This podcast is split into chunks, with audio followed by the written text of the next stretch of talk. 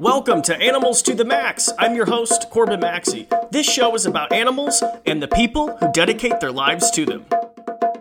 And welcome, everybody, to. I, I don't know why I have to start every single uh, show like a game show. And you want a new car. Sorry, guys, I'll start working on that. Okay, What's up? Welcome, everybody, to another episode of Animals to the Max. I'm your host, Corbin Maxey. Hope you are all doing well. It is Monday, February 17th. It is President's Day here in the United States, and I know that very well because today.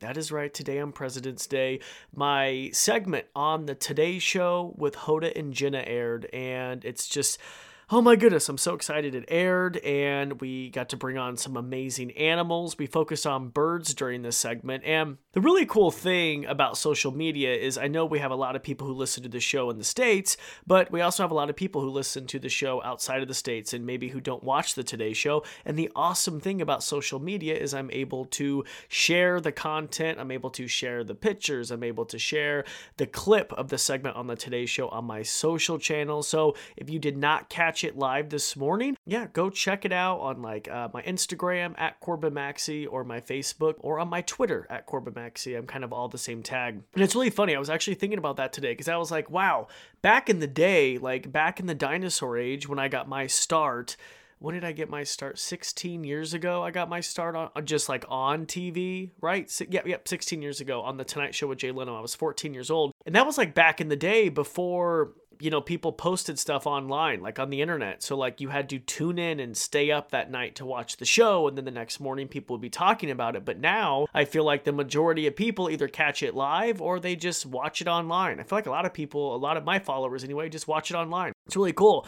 All the segments are really accessible. So, it's cool to uh, kind of repurpose it and be able to share the segment on different platforms, just not on the show. So I'm liking this. It's uh, really neat being able to do that. A number one comment people will send me, you know, in my DMs or they'll just email me or even just blatantly put it in the comments to say, oh, you know, I, you know, love the animals, but you just, you were way too rushed and they didn't give you enough time. Probably my number one comment uh, when I, you know, do these shows. And my response is I am so incredibly grateful for any second of time just to be on the show. Like I am so grateful to be to be able to have a stage in front of a few million people. I believe our segments are seen by around 2 million people in America. So 2 million people and then a greater presence online are able to listen to me talk about animals for three and a half minutes. Like, are you kidding me? I am so grateful. And, you know, sometimes the segments are longer. My segments usually range three and a half to five and a half minutes. It just depends. But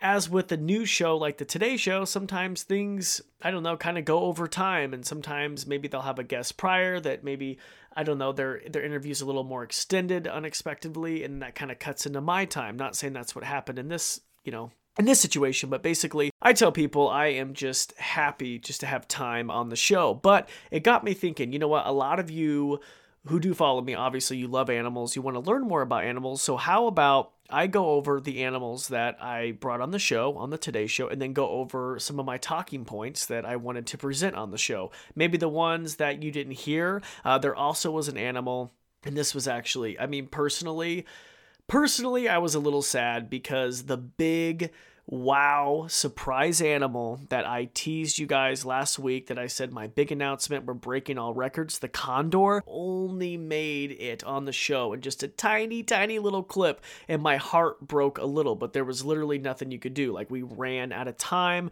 and so I'll go over some fun condor facts and also I'll go over some more behind the scenes stuff and like you know what the show was like. By the way if you want to, you know, see a visual of this, uh, please, please, please just head on over to my Instagram and hit my highlight reel and to say like today 217 and it will take you. I mean, it's literally like I, I take you through the whole process of like me in the hotel room, me at the gym, which is kind of gross. I don't know why. My wife's like, why did you post that? And I'm like, honey, I just want people to know, like, this is what I'm doing right now. Like, why not? And then you also see me all the way up to, you know, walking to the studio. You get to see the condor, which is awesome, up close and personal in that story. I'll also post a video on my IGTV. So check out all that stuff. There's a bunch of content you guys can check out. Right now, I just want to go over some of the amazing animals uh, we were able to work with on the Today Show for President's Day. So uh, I guess I guess the number one question people ask me is because I am based in Idaho. I'm an hour outside of Boise. A lot of people ask me,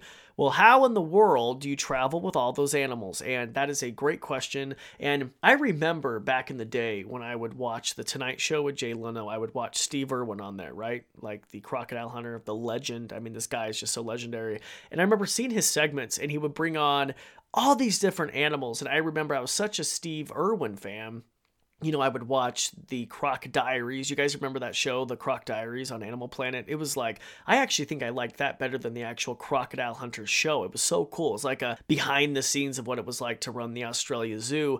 And I remember, like, I knew all the animals they had. Like, I mean, all of them. And I remember, you know, I remember this one particular time he brought on a beaver and I thought on the Steve Irwin brought a beaver on the Tonight Show, and I thought that is so weird. Like my young self thought, how in the world did he bring a beaver from the Australia Zoo from Australia to the Tonight Show? And on top of that, that's really weird. I don't remember the Australia Zoo having beavers. So Anyway, I didn't mean to go on a tangent there, but I was really curious. And I later, after being in the business of working with animals on TV, you know, you'll find out that there actually are specialized wildlife handlers that provide animal ambassadors for educational segments such as this or for, you know, TV projects. And so that's what Steve did. He worked with a handler um, who I actually have since worked with, but that's a separate story. But that's how he's able to bring on those animals. So when I do these shows, especially when I fly to New York for the Today Show, I don't fly with any of the animals. I don't travel with any of the animals. I fly in and I team up with, you know, licensed and accredited professionals. Sometimes it's zoos, sometimes it's aquariums, sometimes it's wildlife rehabilitation facilities. This time I teamed up with my really good friend Fung Lu, and he is a licensed bird trainer actually based out of Delaware. And he has been working in you know training birds for over 30 years and i've worked with fung a handful of times and some of his birds and the behaviors he does just blows my mind. And fung has he's, he's so knowledgeable and he's such a great trainer and he has a bird show which actually, if you are in Washington, D.C., his bird show will be at the National Zoo this summer. So you can check out Fung and some of the birds you saw on the Today Show. But he basically has this amazing bird show, and, you know, it's all about conservation and trying to get those messaging, you know, those messages out there. So I teamed up with my buddy Fung. Long story short, uh, the animals were just located, I believe, only a couple hours away from New York City. So uh, I met the animals there at the studio. Once again, all the animals we use are animal ambassadors that are captive bred and they are used for these types of educational segments and presentations. So it's not like I just brought a random, you know, I'm like, oh, I want to bring a macaw on, so let's just bring a random macaw who's, you know, not used to people. As you'll notice on the show, all the animals are used to people because they're used for that purpose. The first animal we brought on for President's Day was a red fronted macaw and her name was Bella, and she was eight years old. And the really cool thing about the Today Show is I'm able to, you know, obviously work with these great animals, but I'm able to do some research and kind of really look into the animal's natural history and just look up some really fun facts that I want to share on the show. And what I learned about the red fronted macaw, not only is it a beautiful macaw? By the way, if you aren't driving, pause this podcast and Google red fronted macaw, or simply go to my Instagram at Corbin Maxey, and you'll see Bella right up there. She's beautiful, has a you know red feathers up front. She's um, you know green, has some yellow. Beautiful, beautiful macaw. But I found out not only is it one of the smallest macaws, uh, it's one of the most endangered, actually critically endangered. So, you know, from the research, it says there's only anywhere from like 1,000 to 3,000 red fronted macaws left in the wild. And what blows my mind about this is that when you think of macaws, you think of tropical rainforest, right? You think of tropical rainforest in South America. I, I mean, I do anyway. I think of the, you know, them flying around the Amazon. These macaws are the only macaws that are actually not found in the rainforest. They're actually found in the in the semi-desert mountains of Bolivia in a tiny little mountain range in this little little tiny area they're found in Bolivia in South America. And they're used to arid environments where they eat you know cactus fruits. They're actually super important for dispersing cactus seeds in the environment which I, I kind of blew my mind. I just never really realized there was this macaw endemic to the desert. So that's something I definitely learned. You know a really fun fact since this was on President's Day is that 19 of the US presidents have kept birds in the White House, including Teddy Roosevelt here in the States, which I had no idea that our presidents had kept so many unusual pets. I, I, actually, you know what? Let me take that back. I knew they kept pets, but I didn't realize birds. Like 19 of the presidents kept birds as pets, which I thought was really crazy. Teddy Roosevelt, by the way, had a one legged rooster yeah i yeah guys i'm just gonna leave that statement as is so anyway we're able to bring bella on the today show you know, talk about their intelligence. They are super inquisitive. Know, of course, you know, when we do these shows, you know, people will see them on TV. I'm so happy I was able to, you know, say that, you know, yes, this is a great, this is a beautiful bird, but we're not recommending recommending them as pets. They, you know, are really only for experienced owners because they require a lot of care, a lot of space, and they're so smart. They're like a three or four year old child and they live into their 50s. So definitely, I know a lot of you, um, you know, some of you who do listen to the show, maybe you have macaws and, you know, you probably attest that they probably are only for experienced people. So that was Bella. It was really cool. We were able, uh, you know, to show her, you know, show the anchors Bella, able to feed her treats on air. The next animal, and this is an animal I am so passionate about, and I think I've always liked kind of the, I mean, animals that have always gotten a bad rap. Like, you know, you guys know I'm a huge snake fan, huge hyena fan, uh, vultures. I'm a huge vulture fan, and I have really, I've only brought one other vulture on one time. It was on my early, I was actually early on in my career on the Today Show. It was back in 2013. I uh, brought on a turkey vulture. I didn't really get to talk too much about them. So to bring on a vulture, it had been a while, and we brought on a king vulture. And this is, I mean, the most colorful vulture in the world. Once again, please stop everything. Well, I mean, not stop your car if you're driving, but if you aren't driving, just Google the king vulture and beautiful, beautiful colored head. Doesn't look like any other vulture you've ever seen. And they are found in South America and also uh, actually actually southern Mexico, Central America, all the way down to Argentina to talk about vultures as a whole and just how important they are for the ecosystem, like I was thrilled. And it was crazy when we brought Raina out. Raina was the king vulture's name. She's four years old.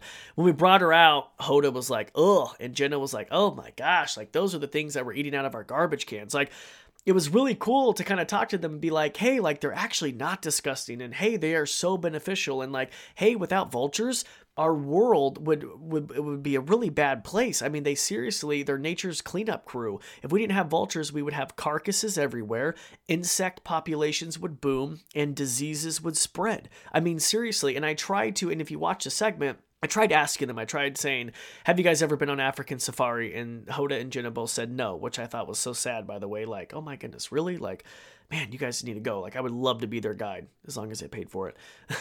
That was going to be my joke on the show, but couldn't get to it. Uh, but yeah, I'd love to take them on safari, but a lot of people don't realize if we did not have vultures, old world vultures, cleaning up those carcasses like during the Great Migration when you have over a million wildebeest and, you know, zebras, you know, migrating through the Masai Mara and the Serengeti, you know, all of them, you know, die from, you know, lions or hyenas or just die from just travel and, um, you know, breaking their legs along the journey or falling into rivers we uh, it, it, the savannah would be covered in rotting carcasses. You would not even be able to walk on the savannah. The stench would be so bad. There would be flies everywhere. Diseases would spread. Tourists would not be able to enjoy an african safari without vultures. I mean they are so important. So I just love being able to talk about vultures. And, you know, uh, Raina the King Vulture did great on the show. Once again, Fung Lu, my friend, was able to kind of demonstrate her flying back and forth to a log on the table. Hoda and Jenna, once again, were a little skittish, but in reality, you really can't blame them. I mean, think about when you look at our media and vultures. I guess the first thing that comes to mind is Disney's uh, Jungle Book. That that cartoon. I mean, what I think it was back in the '60s that came out. Am I right? The '60s? I don't know. Anyway, I remember watching it as a kid, and I remember like vultures were portrayed as these dumb you know scavengers associated uh, you know with evil or you know they're really villainized so I mean, the media has portrayed them like that, and you know, to call someone a vulture is like not a not a very good term. So we're trying to switch that around because the vultures are great. Okay, I'm off my vulture rant. Uh, the next animal we were able to work with was a white necked raven, and his name was Simon. And you know, one of the reasons why I love working with Fung is the animals are able to interact with the host and they're able to show off just amazing behaviors. You know, sometimes they'll fly to the host, sometimes they'll land on top of their heads and build a nest. Yeah, that was fun with Kathie Lee. If you haven't seen that, go check that out. CorbinMaxey.com.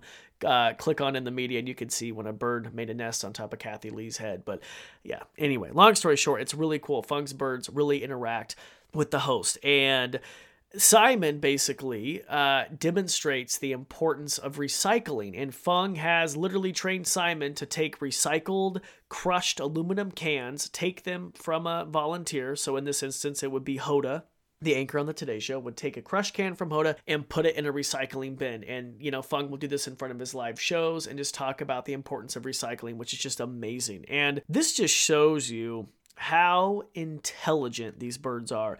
Ravens, crows, magpies, they all belong to a family of birds called corvids. They're one of the most intelligent animals on earth. And just like with vultures, it's so crazy that these birds get such a bad rap because so many think that, you know, so many people think, you know, of course, crows and ravens associated with evil, you know, evil, dark things, uh, you know, murders. A group of crows is called a murder. They just, a lot of people don't like them. They also just dismiss them as these ugly black birds people don't realize they are just as intelligent, if not more intelligent, than great apes, than dolphins.